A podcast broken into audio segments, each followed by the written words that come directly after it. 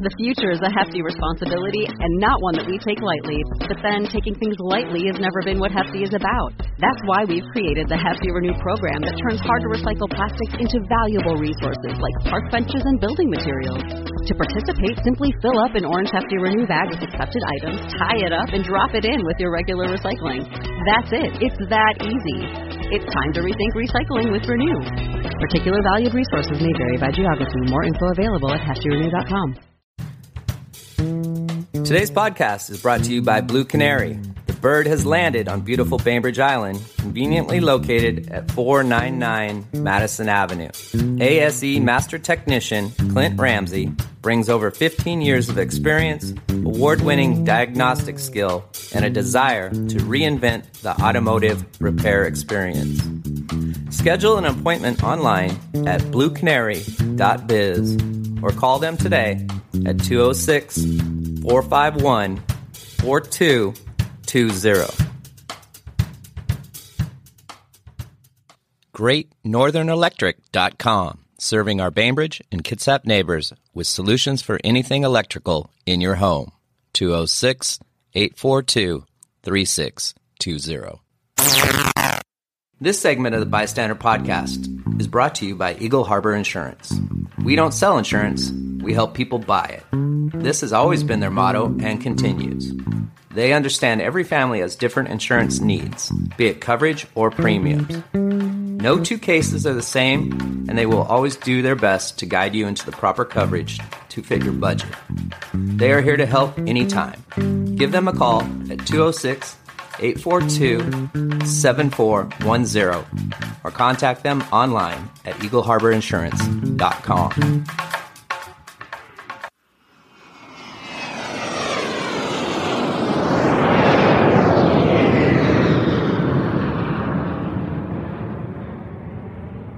Are you a service member thinking about buying or selling your home? Whether you're active duty, a veteran, or a family member, you need a real estate professional who understands the unique challenges of the military.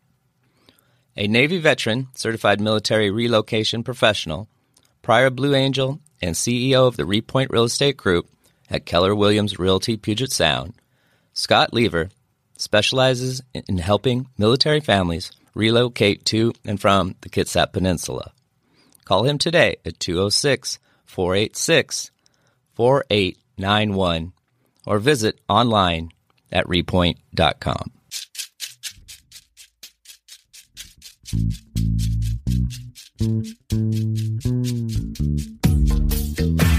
I got something for your mind, body, and soul.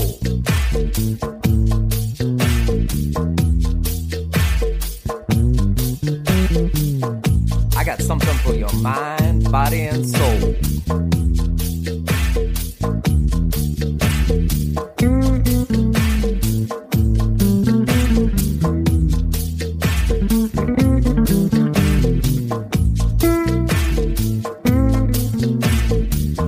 Found the Bystander Podcast. Now here's your host with the most, Tiny Tim. Hey, what's crackin', Podcastville? You found the Bystander Podcast. Today we have Moby, courtesy of Town Hall, recorded May tenth at Seattle's First Baptist Church. Moby is a singer, songwriter, musician, D J, and photographer who has fifteen albums to his name. He sits down and talks with K U O W's Ross Reynolds about fame, addiction, and his friendship with David Bowie. He even fits in a couple songs for us. Enjoy. There's a piano. Hello,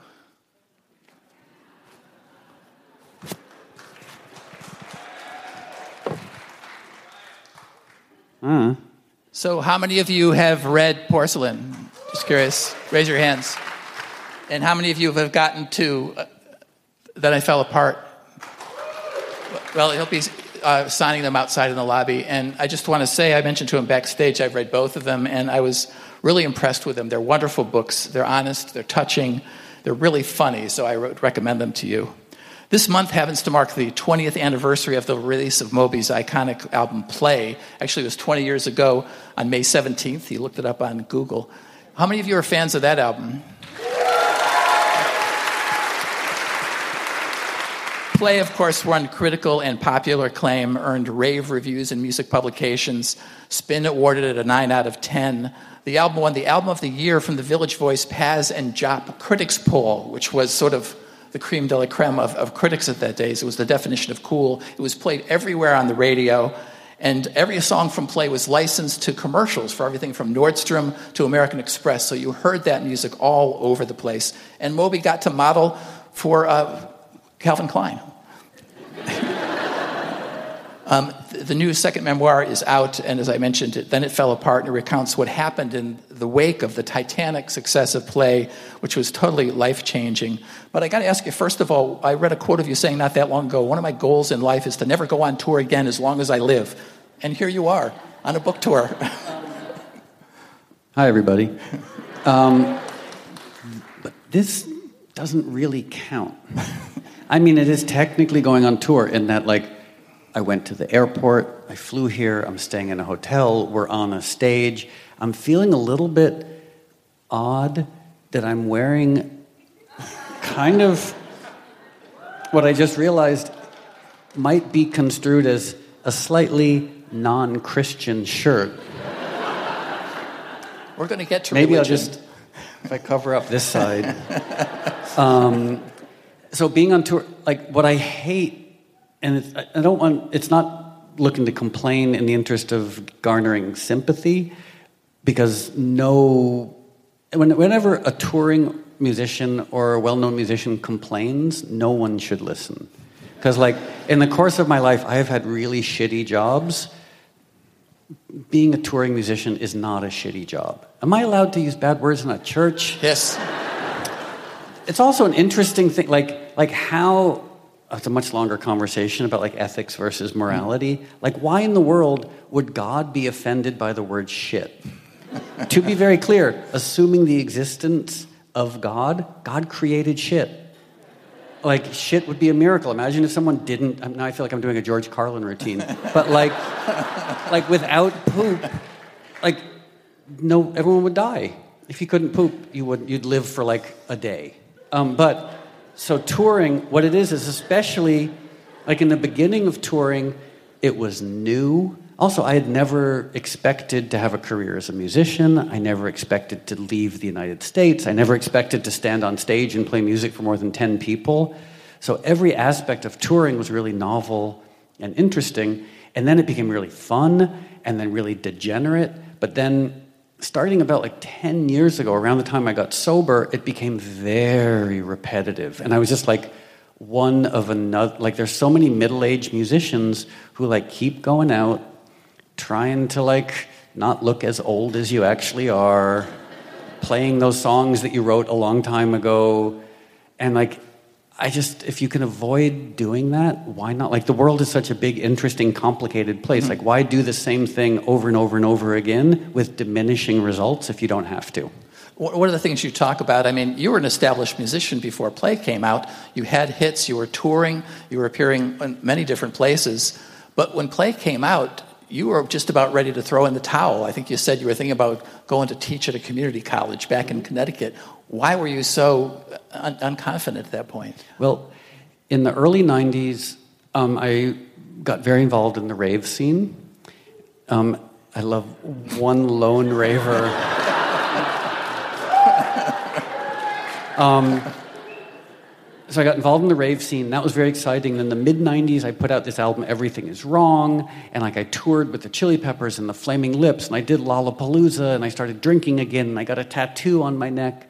And I was like, I'm a real musician. And then I put out this album, Animal Rights, which failed. I mean, like, every way in which a record can fail, it failed. It was like, hardcore punk. It was like, I don't even, I, yeah, I mean, it was inspired by hardcore punk, but it was kind of like dark, gothic, industrial punk metal, mm-hmm. just me screaming at the top of my lungs about things. And no, well, okay, a few people liked it. And that wasn't, thank you. But what, what was odd at the time is three people told me they, and the record sold nothing. We were playing to like twenty people a night. I lost my record deal. My mom died of cancer. But Animal Rights had three fans. Bono, Axl Rose, and Terrence Trent D'Arby. Terrence Trent D'Arby sent me a fan letter on purple Terrence Trent D'Arby stationery telling me how much he liked the album Animal Rights. So no one else liked it, but those three did. So you thought so, it's over. So that, I'd lost my record deal, and I made Play. And when I made Play, I was making it in my bedroom, and I was mainly using vocals that had been recorded forty or fifty years ago. And this was the time of, like, Eminem and the Backstreet Boys and Britney Spears and Limp Bizkit, like these huge records. And I was making this weird little record in my bedroom. I, I want to think, tell you, have you explain that. Like, how did you tumble to these Alan Lomax records that you put this accompaniment to that made this kind of magical part combination? Of it, it started in grammar school when I got my first Beatles record. And I sang along with the Beatles, and I thought I had a great voice. And then I tried out for the choir, and I was one of three people rejected. And I realized I, so I wanted to be a great singer, but I never was. And so in the late eighties, early nineties, I realized that if I wanted to have vocals on my records, that I had to either work with other singers or sample vocals. And sampled vocals are interesting because like they have a, like a sonic quality that newly recorded vocals will never have. So I found some of those vocals. My friend Dimitri, he and his brother Gregor were music journalists, and someone had sent them a compendium of Alan Lomax recordings that they couldn't review because this was the late nineties. People wanted to read reviews of Limp Bizkit records. Yeah. And so they handed them off to me, like, here, maybe you can do something with them. Um, I guess we have to get this out of the way because a lot of the, that's been written about the book touches on this, as you touched on Donald Trump. Um, Knob touching, what is that? And could you explain what happened with you and Donald Trump? Okay. So, it was autumn of two thousand one, as far as I remember. I was very drunk at the time. And I was at a party for some product launch on Park Avenue, uh, but in the twenties. One of those big restaurants. You know, like, New York is just full of these product launch parties. And if you're an alcoholic who needs attention, you go to them because they have free alcohol and people who will be nice to you.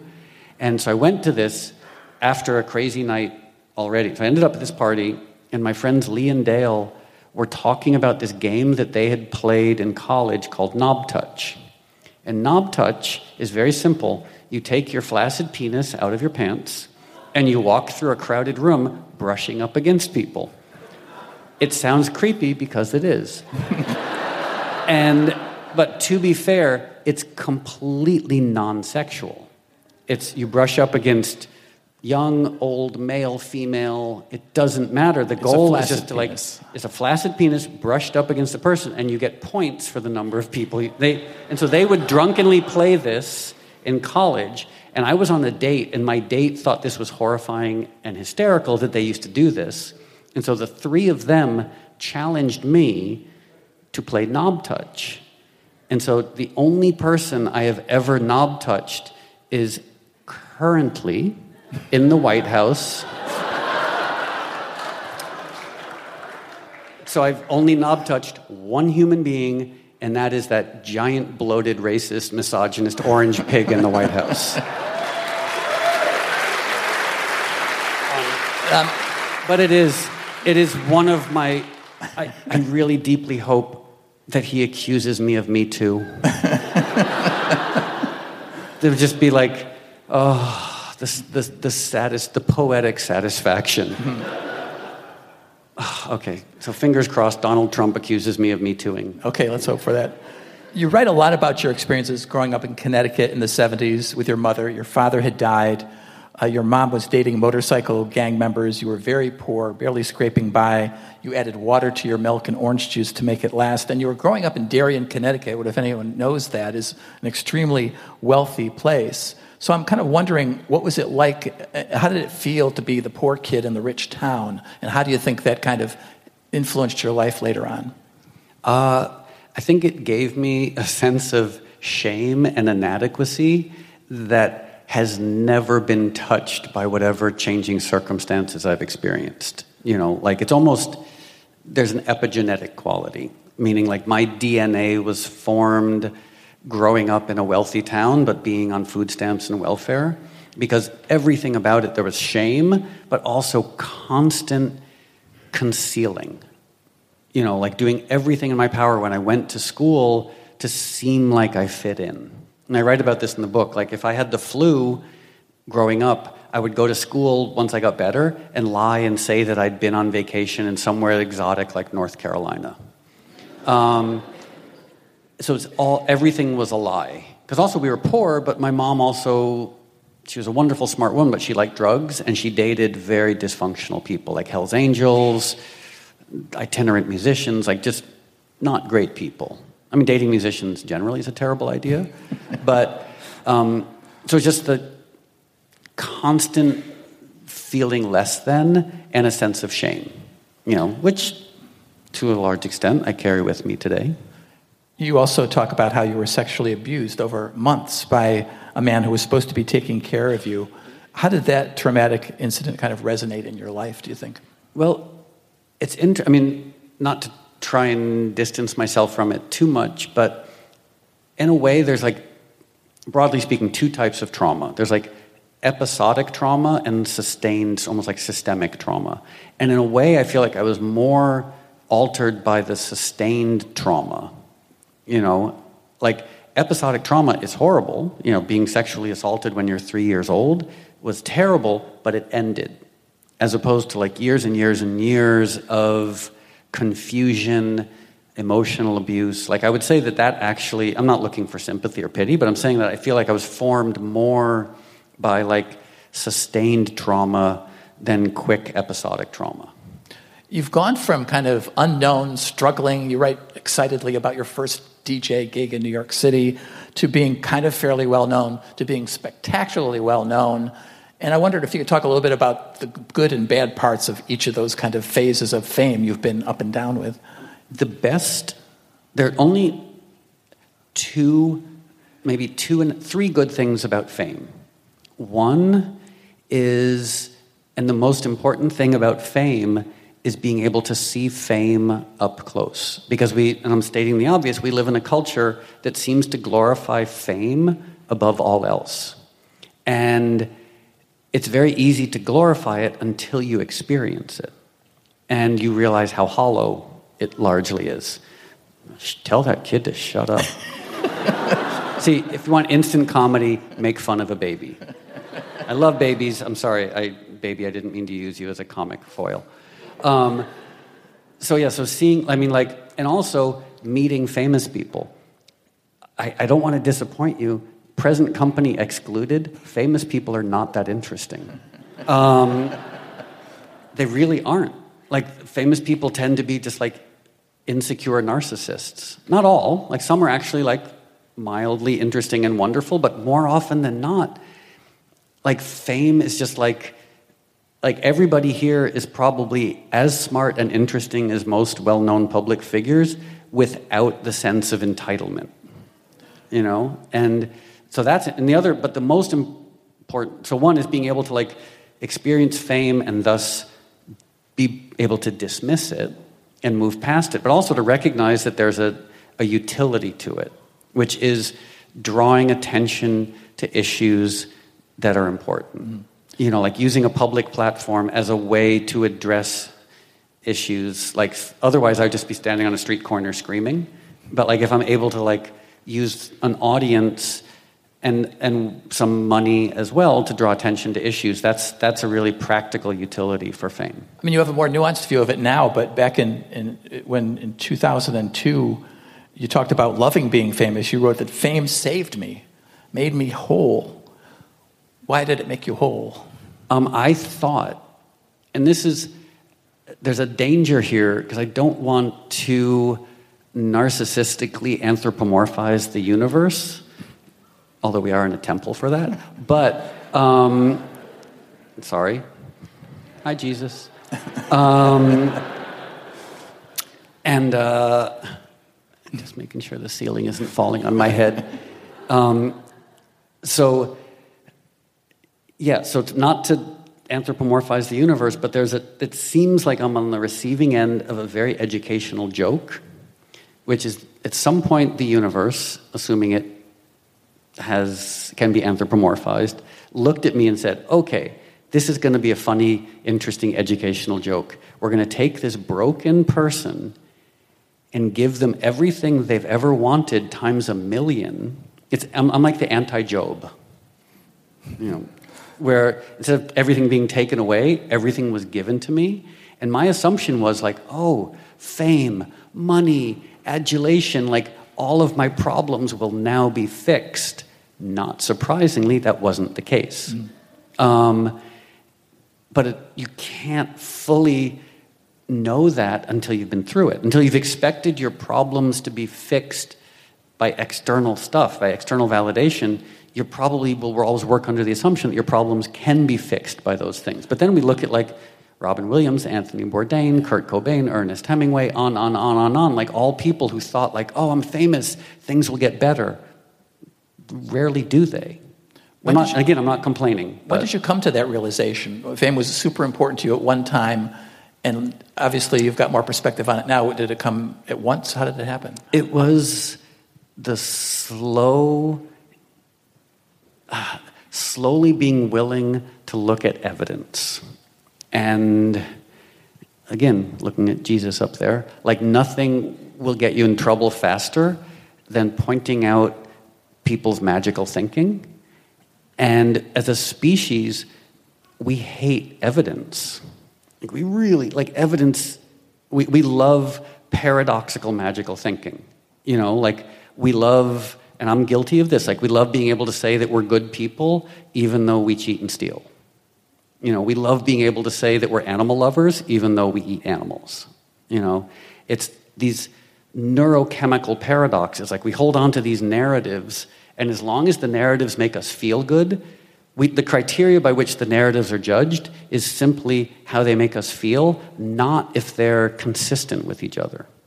And not if the narrative is actually supported by evidence. I don't want, mean to sound too esoteric. So basically, all the evidence was mounting up in the two thousands. That this isn't working. That this wasn't working, but I had decided that I needed it to work. Yeah. So I was basically ignoring the evidence. I was ignoring my alcoholism, my drug addiction, my narcissism, my sickness, the friendships I was losing, my alienated family members...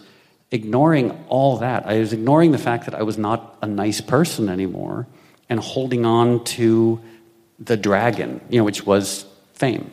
You relay some kind of horrifying incidents. You, at one point you were at a party and you threw a knife at a friend and luckily he, his ring... That was not horrifying, that was awesome. Because it hit his ring instead of his heart. It was not a very sharp knife. Okay. But it was... It's my friend Jonathan Ames, he's a writer as well. Yeah. Um, and he still is a little scared of me. It was this very chaotic party, and I didn't throw it at him out of anger. I threw it at him out of threw the knife at him out of love. I was like trying to express my enthusiasm. I, was, I had been smoking crystal meth, and I'd probably had like two bottles of vodka at this point, so I was not even human. And I was like, Jonathan, I love you, and I threw a knife at him, and he held up his hand, and the knife bounced off his Princeton ring, and then he went and hid. That was a good story. That, I don't see that as bottoming out. That's something I'm proud of. you, your, your musical career has so many different phases to it. A punk rocker, a D J. Your most recent stuff has been producing ambient music, the kind of collage of old and new with Play and eighteen, solo acoustic music, as we're going to hear a little bit later. Um, did you lose anything as a musician from being so eclectic? At one point you talk about Trent Reznor from the Nine Inch Nails as someone you kind of wish you were more like. You kind of stuck to the same thing. Well, I think there are a couple of reasons why some musicians pick a genre and stay there. One is just pure enthusiasm for that genre. And the other is it certainly makes having a career a lot easier. You know, Metallica... I like Metallica a lot. They've always been Metallica. Like, they've never not sounded like Metallica. As a result, they can still play stadiums. In the course of my life, I've experimented with all these different musical genres, and it's certainly, over time, alienated people, confused people. Now, I'm fine with that, but there were times when that frustrated me. You know, I was like, oh, I... You know, there were times when I really wanted to have, like... a more consistent rock star career like a Trent Reznor or Metallica. Um, I'm glad that I didn't, and I'm glad that I don't. Tell us about the music you're playing today, the gigs you play today. Like over here? Well, you, you talked about you play for you play benefits. Oh, yeah. Well, so there's a word, and maybe someone here can help me out. We should invent a word. Um, and the word is when something is not a job, but it's not a hobby. It's something that you love, but it's in between the two. And for me, that's what music is. Like, it's not my job. I, I give music away. Whatever money I make from music, I give to animal rights organizations. I hate touring. Most of the shows that I play are fundraisers. I don't want it to be my job. Like, in a way, I almost feel like music is too... Like, the reward I get from music is the fact that I get to make music. I don't need more than that. Mm. So, but it's... So it's I mean, technically, it is professional. Like, money does come in from it, but I don't... It's sacred. It's more sacred to me if I don't think of it as something I can ever earn money from. And but it's not a hobby. So what? What's what's that word? You avocation is good. Passion. Yeah. Okay. Okay. So those are all good. Yeah. So it's a. But those vocation is good. But vocation makes me think of like vocational school, which I went to for a little while, where like you learn metal work. So like, think about it. If we can, we, okay. We've we've sort of talked about Jesus a little bit, so let's go to God. Um, you've got this great line called "Don't Nobody Know My Troubles with God" from Vera Hall's "Trouble So Hard" on on your song "Natural Blues." And you've had a complicated relationship with God. At one time, you taught Bible study as a kid. You once called yourself an undefined agnostic. You've said, "I'm not a Christian." So I'm kind of curious where you're at with God now. Oh boy, that's a good question. But it's also, do you guys watch Silicon Valley? So, if you remember, towards the end of the last season, um, Richard Hendricks, the head of Pied Piper, um, does the unforgivable thing and identifies someone as a Christian. And they're like, oh, you can you could call someone a pedophile, you're just not allowed to call them a Christian.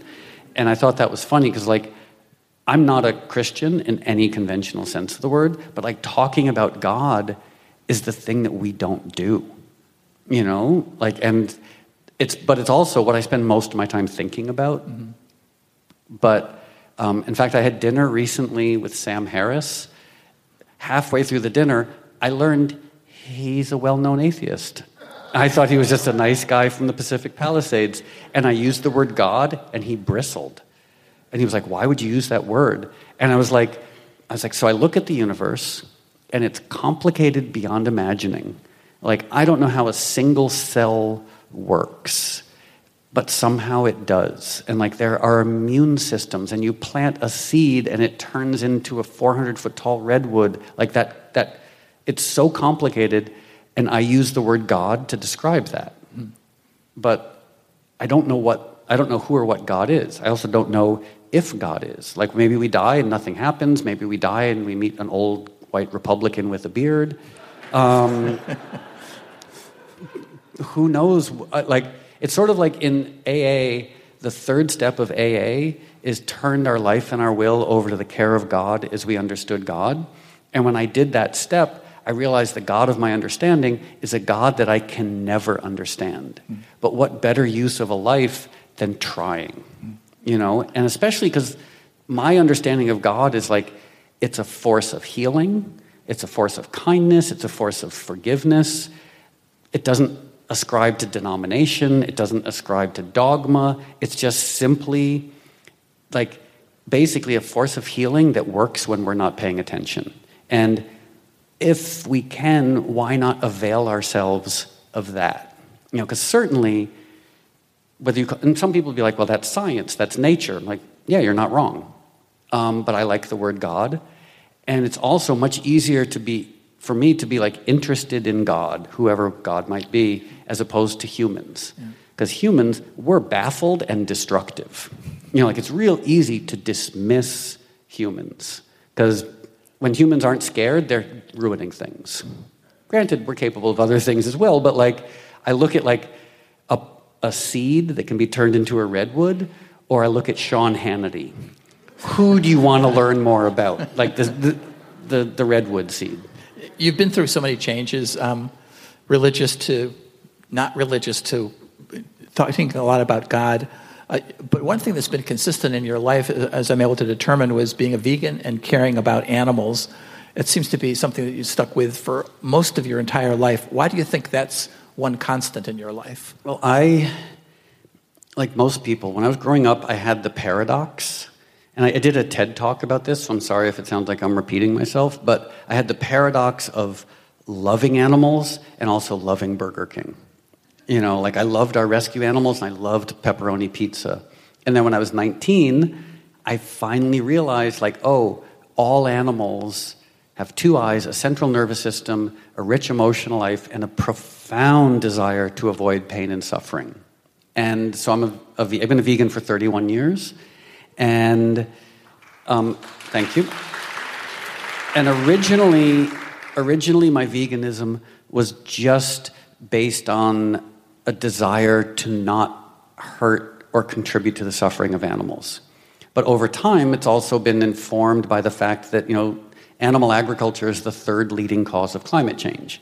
Uh, it is seventy-five percent of antibiotic resistant is a result of animal agriculture. Obesity, cancer, heart disease, diabetes, at least fifty percent of these things come from animal agriculture. Harvard Medical said that fifty percent of healthcare spending is attributable to a Western diet. So I'm vegan for the animals, but also for the planet and for humans. You know, because it's just like, if you get rid of animal agriculture, a lot of our problems just go away. Like ninety percent of rainforest deforestation is because of animal agriculture. And not surprisingly, we subsidize it. Like it's this horrifying, insidious aspect of our government where like we pick the worst industries and we give our tax dollars to them. You know, so if you're an organic broccoli farmer, sorry, you don't get tax benefits. You're a tobacco farmer and you produce guns and pigs, here's tons of tax benefits. And it's, I, I, where is there a country we can move to that's not insane and run by greedy, old, terrible people? So Burger King has this meatless burger now. Have you tried it? What's your take on this whole meatless burger thing that's become quite popular? Uh, I mean, I've tried the Impossible Burger. Yeah. I think it's okay. Yeah. I'm glad it exists. I'm glad that it's drawing attention to this issue. I'm glad that people can go to Taco Bell or Burger King and have a vegan option because it just continues the conversation. Like, my idea is just always move forward. And with this issue, it's just like constant pushing. Just every day, do what I can to just push and push and push at the hope that at some point we'll experience a paradigm shift and animals will no longer be used for human purposes. Um, you've, you've worked with so many amazing musicians, uh, David Bowie, Billy Idol, Daft Punk, Britney Spears, New Order, Public Enemy, Yoko Ono, Guns N' Roses, Soundgarden, Michael Jackson, which I did not realize. What stands out to you from those musicians you work with? Tell us a story about one of them that, beyond working with them, something that really stuck with you. Um, ah, boy. Something... Okay. This was a very cute one, and it's also sort of Seattle. It's very sad, but Seattle-based. Um, in nineteen ninety-six, I went on tour with Soundgarden, and I did a remix for Soundgarden. And I remember Chris Cornell and I were taking a ferry from Denmark to Sweden, and someone had played him the remix I did, and he was this lovely human being. And he came up to me, he's like, Moby, I finally heard that remix that you did for us. What are you going to do with it? And I had this, I was like, oh, I was like, you know, your record company paid me to do that. And he was like, so where are you going to release it? And he was like a child. I was like, no, you own it. It's yours. And he was like, I was like, but you made it. I was like, but it's your song. Like, it was this very sweet, sweet moment with, like, he was such a lovely rock star. So that that that sort of stands out. Um, and then my favorite of all music hero stories involves Heroes. Um, I became friends with David Bowie, and I it's in the book. Um, thanks. And and there, he lived across the street from me in New York. And one morning, he we were playing. We were going to be playing a fundraiser together, and he came over to my apartment, and he brought coffee. And if you ever want to experience something weird, open your door, and David Bowie's standing there holding coffee for you. And and we sat down on my couch, and I had this idea, and I worked up all my courage, and I said, "So David, we're playing this fundraiser. What if we did an acoustic version of Heroes together?" And I thought he was going to say, like, "Are you out of your mind? Like, Heroes is sacrosanct." Instead, he said, "Sure, let's try it." And so I sat on my couch on a Saturday morning with coffee that David Bowie had brought to me, and we played Heroes on acoustic guitar together. Just the two of us in my little sunny living room on Mott Street in New York. But here's David Bowie in my living room playing the greatest, well, Imagine's really good too, but one of the two greatest songs ever written.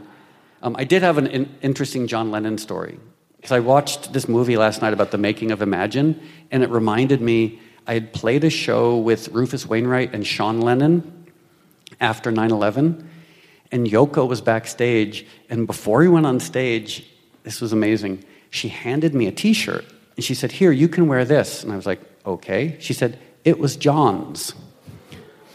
And I was like, "Okay." I put it on, and she said, "It hasn't been washed since he died." I was like, I was like, so this is what John Lennon smelled like? So that was, of course, she took the t-shirt back when the show was over, but like, that was really interesting too. Um, we're going to get to some of your questions in a moment with the microphones at either side of the stage. Uh, um, and then we're going to hear Moby play some music. But uh, before we get to that, uh, Then It Fell Apart ends in two thousand eight with you going to an A A meeting and announcing, "I'm Moby and I'm an alcoholic." And the third volume of your biography, autobiography, is going to kind of continue that story and tell us what happened next. Um, recovering from addiction can take many different tries. How is, can you tell us a little bit about, give us a preview and tell us a little bit about how yours worked? Uh... Sobriety tends to work best when you're truly bottomed out. You know, like, you know, it's that the first step is the only step that an addict has to do perfectly, is when you admit that you're an addict. And you don't say like, "Oh, I have a problem." You're like, "No, I'm a full-blown addict and my life is a disaster." And until I got to that point, I wasn't willing to like do the work. You know, the work that comes from being bottomed out. You know, like suicide attempts, depression, anxiety, sickness, alienated friends, alienated family members, control, just like everything was terribly wrong. But until I got to that point, I wasn't ready to give up the old things that weren't working and look for new things that were working. Uh, do people have questions for Moby? Please come to one of these microphones. We've got about ten minutes or so if you'd like to follow up or ask something we haven't heard from yet. And by the way, I said questions, as in question, as opposed to long statements. Although I will qualify that by saying, if there's someone here who is insane and you need to get up and just sort of vent, and that's the difference between you, like, not going to a bell tower and shooting people or doing that, like, by all means, like, if you need to vent, feel free to vent, if that's the difference between sanity and illness. Let's let's start over here. What's your name and what's your question? Hi, my name is Nipam, uh, and it's one question, but it's two parts. Um, what do you think of just like the new space, like of disseminating, disseminating electronic music, especially SoundCloud? Uh, like, what's your opinion on it, and who's exciting you in electronic music right now? Was that the two questions, or is that one? Oh, okay. So that's really that was one question. Okay, I get it. The medium and the people who are...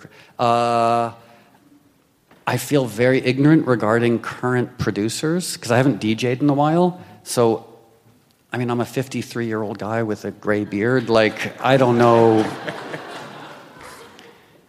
I hear that dance music is popular um, with the young people. So as far as... I mean, what's interesting...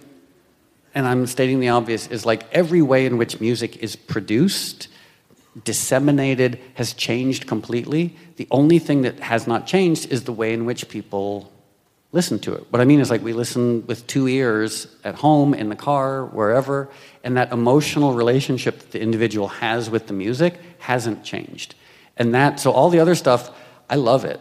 Like, I love the sort of democratic chaos of digital production and digital distribution, you know, that anyone can make the music and anyone can distribute it. Um, as long as people prioritize making music that has integrity and emotional relevance. Sir, what's your name and your question? Uh, my name's Dave, and uh, in the mid nineties, a bunch of us drove out to uh, semi-rural Ohio to see you D J um, right before Run D M C. We had no idea you were not happy, and I was wondering, like, was there any part of when you were doing rave tours that you, you, you enjoyed? Oh, I loved it. The actual, especially in the early nineties, it was so idyllic. Like ninety-one, ninety-two, ninety-three, all the songs were happy. It was great. It was really wonderful. That time was like, that was around, that was right before the album Play came out. And like, I, my, my mom had just died of cancer. I was battling panic attacks. I was beginning to bottom out as an alcoholic, which only took another nine years. Um, I had lost my record deal. So like, there was just a lot going on that was pretty dark. But I also, I always loved, I remember that because I saw Daryl in the airport the next day. I was like, oh, this is interesting. I'm like standing in line at T S A with Daryl from Run D M C. It, it was a really great rave. I had a really great time. let's uh, let's stay over here for a moment. What's, what, what's your name and your question? Oh. My name is Ashley, and I just want to know if when you rubbed up against Donald Trump, did he know, or what was his reaction? He did not know. He had no idea. Um, I was going to say something really. No, I was going to probably like you know probably like how Stormy Daniels felt during the one night stand. Um, so. Um, and if you're interested, there's a New Yorker article last week or this week about Michael Cohen, and you'll read this article and you're like, why is Michael Cohen going to prison for Donald Trump's crimes? Like, it's mind-boggling. You read this and you're like, what? How is this guy in the White House? He's a con man and a criminal. But no, when I rubbed my drunken, sad, compromised, flaccid penis up against him, it rubbed up against his suit jacket. Yeah. What's your name and what's no, your question? No, it's kind of like, imagine like he's over here. It's like a little, a little swoop.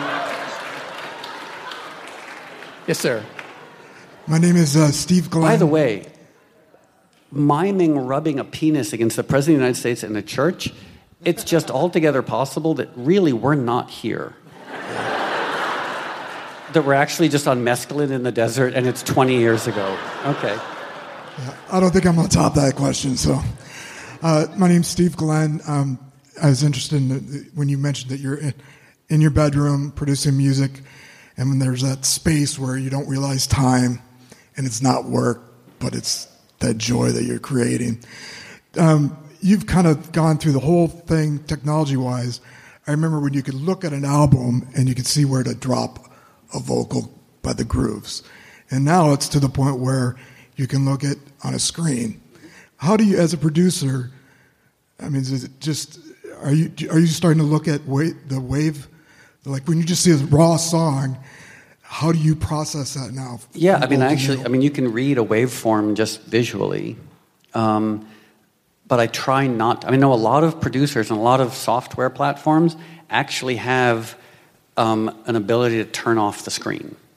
So, like, if you're mixing, if you're listening, you can hit a button and the screen goes black. So you're not, like, looking at L E Ds and looking at waveforms. But still, like, ultimately, it's that emotional relationship to what's coming out of the speakers. And that's hopefully what drives most musicians and producers is, again, you know, the emotional reaction, not necessarily responding to a waveform. Thank you. Your name, sir, and what's your question? Hey, Moby, I'm Brandon from Portland. How are you? Good. Reading your memoir, there's a there's a section where you're in Old Saybrook and you're visiting your mom's friend Janet, And while the adults do their adult thing, you slip outside and you go explore this graveyard. And you find this winged angel covered in moss with some wild strawberries. And you, it seems like a really spiritual moment. Um, you climb a tree and you look out at Long Island Sound and see these shafts of light falling through the sky. I'm wondering, growing up with a single mom in the hippie era, would you say that influenced a sense of independence or self-sufficiency? Yeah, I mean, I think that when... Like, everyone gravi- like aligns themselves towards the things that create both, like, safety and well-being. Um, traditionally, that would be family, community, et cetera. But when you don't find comfort and happiness in traditional things, you have to look outside them. And for me, like, I loved my family and community was interesting, but I felt fear and shame around both things. So that's where I look towards animals, towards music, towards spirituality, towards other things. And in a way, it's almost like repurposing adversity. You know, because growing up, I would have loved to have belonged more. You know, to have been in a more traditional family, to have belonged in my community more. But now I'm glad that I was not ostracized, but that I did, that I didn't fit in in any sort of conventional way. Thank you. Thanks. Yes, your name and your question. Uh, yeah, I'm Nick. Uh, Moby, I'm a huge fan. Thanks for being here tonight. And, um, you know, I just wanted to ask you a little bit further about uh, your recovery, um, because I know quite a few people who've dealt with addiction in the past, and most of them have to hit a place where they're homeless, broke, dying, all those things to get recovered. You know, you're a millionaire, you're famous, you're talented, people love you. You don't have a lot of those reasons that a lot of people who are in the normal stratosphere of humanity that they need to get recovered, stay recovered. So was there a moment for you that changed everything, or it, can you speak a little bit more on that? Yeah, Sam? It wasn't one moment. Um, it was years and years. Do you know the boiling frog theory? Where, like, you put a frog in a pot of room temperature water and you raise the temperature and it will slowly boil to death without trying to get out. I hope no one has ever actually done that experiment, but that's what was happening with me pre-sobriety. You know, like, every morning, I, well, I was sleeping until four or five in the afternoon. Every time I woke up, I was disappointed that I was that I'd woken up. I'd thought that finally I had had enough alcohol and drugs the night before to kill myself. So every morning was just this disappointment, like, oh, I'm still breathing. And and then there were some active suicide attempts. My anxiety got so bad that I couldn't go on a date with someone. I couldn't have I couldn't be close to people. I was sick. My doctors were worried. I was lying to my doctors. Like, I remember at one point I was part of a study on panic attacks. And I filled out this questionnaire, and the doc in the questionnaire it said, "How many drinks are you having a month?" And I lied, and I said forty or so. And he said, "Oh, forty drinks a month? Like, you might be an alcoholic." And I was like, "Actually, the number's closer to three hundred. I was having ten or fifteen drinks a night, so it's all that. But just like despair, anxiety, suicide attempts, misery, sickness. So that that was my bottom. Yes, what's your name and your question? Hi, um, I'm Jen, and I listened to the podcast Heavyweight, so I was very excited that you mentioned Gregor tonight, and I was curious if you ever gave him his C Ds back or let him know where the storage facility is. The number of times I've been asked that question. um, the truth is, I have no idea where the C Ds are, and I, to be fair, I've never heard that podcast. But when we recorded the podcast, I actually told them that. I said, I don't know where they are. I think they left that out to create some drama.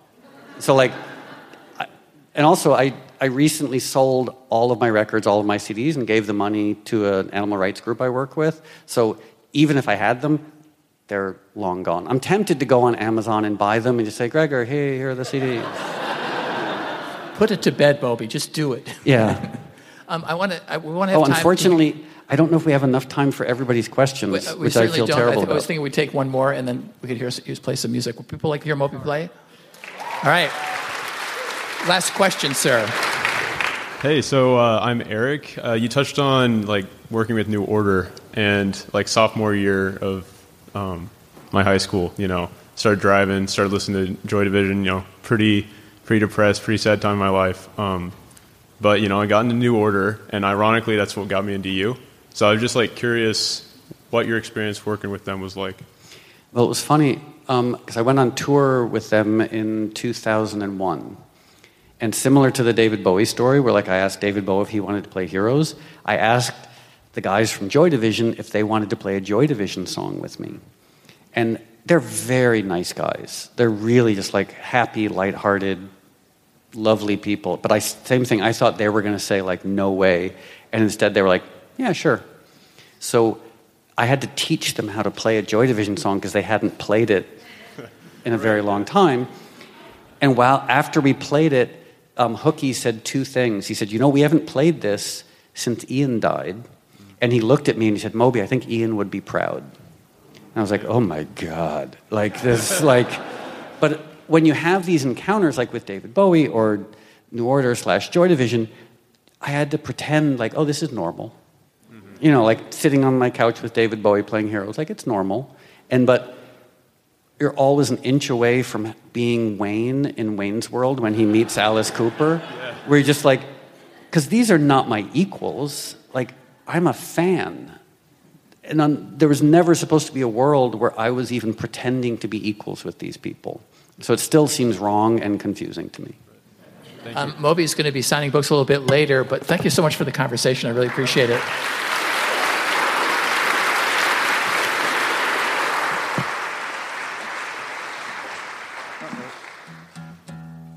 Um, I don't... Is the guitar plugged in? Is it coming? Because I can... Can you hear it? I can't. Um, Mister Soundman? Or sound person? Man being a genderless term in this context. Um, no, I've, I've got the... Yeah, the pedals...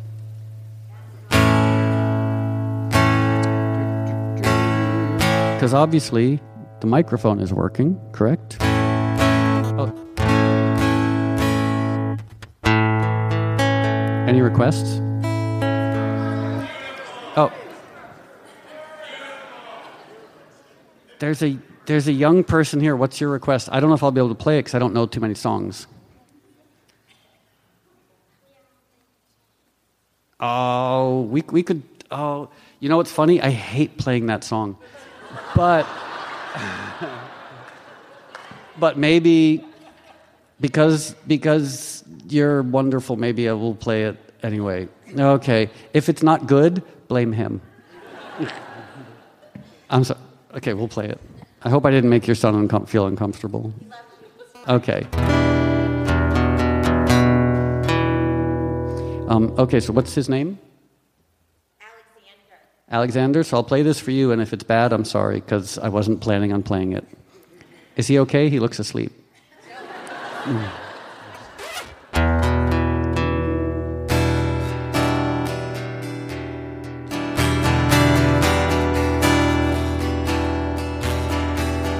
Growing in numbers, growing in speed. I can't fight the future. Can't fight what I see. Those people, they come together. People, they fall apart. Now, no one can stop us now. 'Cause we are all made of stars. Efforts of lovers left in my mind. In the reaches, we'll see what we find. 'Cause people, they come together, people, they fall apart. No one can stop us now, 'cause we are all made of stars.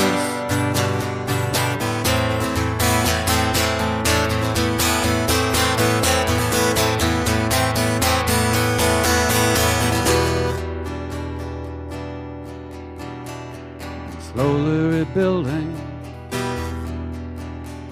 I feel it in me, growing in numbers, growing in peace. It's people that come together, people that fall apart. And no one can stop us now, 'cause we are all made of stars. There are people that come together, people that fall apart. And no one can stop us now, 'cause we are all made of stars. 'Cause we are all made of stars. We are all made of stars.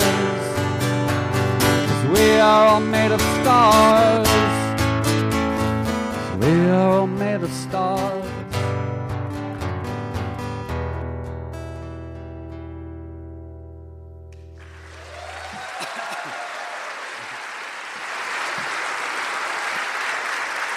Was that okay?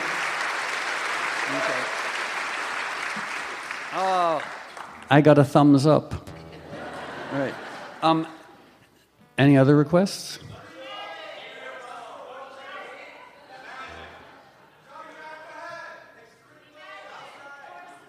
Um, oh, okay. Porcelain's nice. I'll try that. Um, I haven't played this in a long time, so same thing. If it's bad, blame Alexander. Alexander, I'm kidding. Just F Y I, you're great.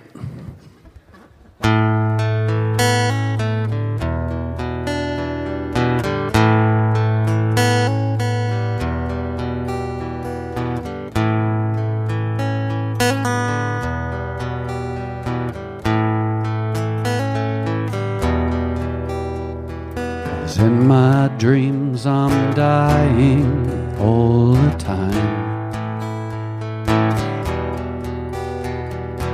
When I wake, it's kaleidoscopic mind. I never meant to hurt you. I never meant to lie. So this is goodbye. This is goodbye.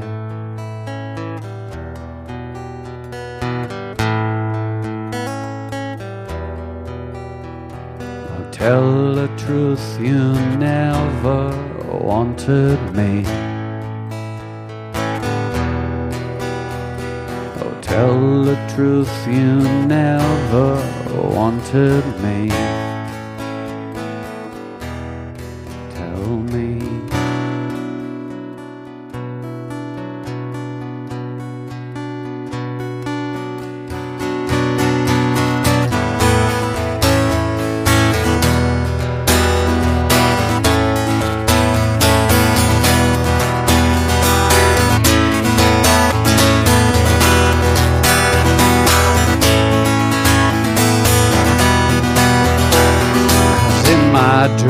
I'm jealous all the time.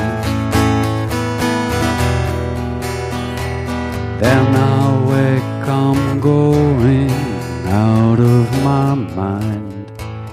I'm going out of my mind. I'm going out of my mind. I'm going out of my mind.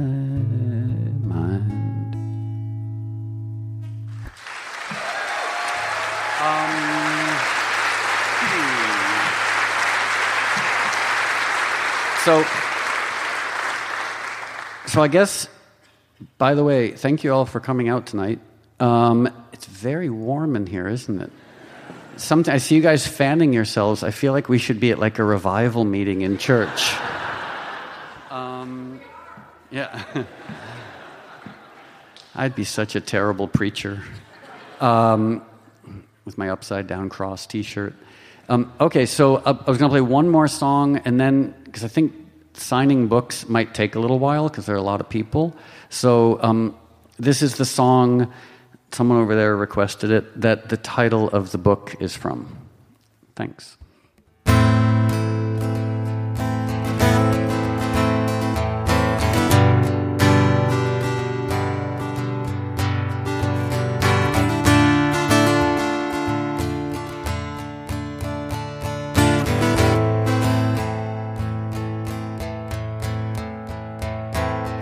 Streamways are back again, stream places I didn't know.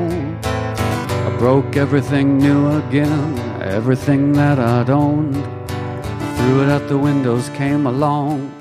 Streamways I know will part the colors of my sea, all perfect coloring. Streamways that held me, it held me out late at night. Extreme places I had gone, never seen any light. Dirty basements, dirty noise, dirty places coming through. Extreme worlds alone, did you ever like it then? Oh, I would stand in line for this. There's always room in life for this. Oh, babe, oh, babe. Then it fell apart, it fell apart. Oh, babe, oh, babe. Then it fell apart, it fell apart. Extreme sounds had told me, held me out late at night. Well, I didn't have much to say, I didn't give up the light. I close my eyes, I close myself, I close my world. I'll never open up to anything that could get me at all. I had to close down everything, I had to close down my mind. Too many things would cut me, too much could make me blind. I've seen so much in so many places, so many heartaches, so many faces, so many dirty things you couldn't even believe. I would stand in line for this. There's always room in life for this. Oh, babe, oh, babe. Then it fell apart, it fell apart. Oh, babe, oh, babe. Then it fell apart, it fell apart. Would you say my name was? So say it then. Would you say my name was? Or say it then. Well, I know I can't. No, I can't. Well, I know I can't find love, babe. Oh, babe, then it fell apart, it fell apart. Oh, babe, oh, babe, then it fell apart, it fell apart. Oh, babe, oh, babe, then it fell apart, it fell apart. Oh, babe, oh, babe, like it always does, always does.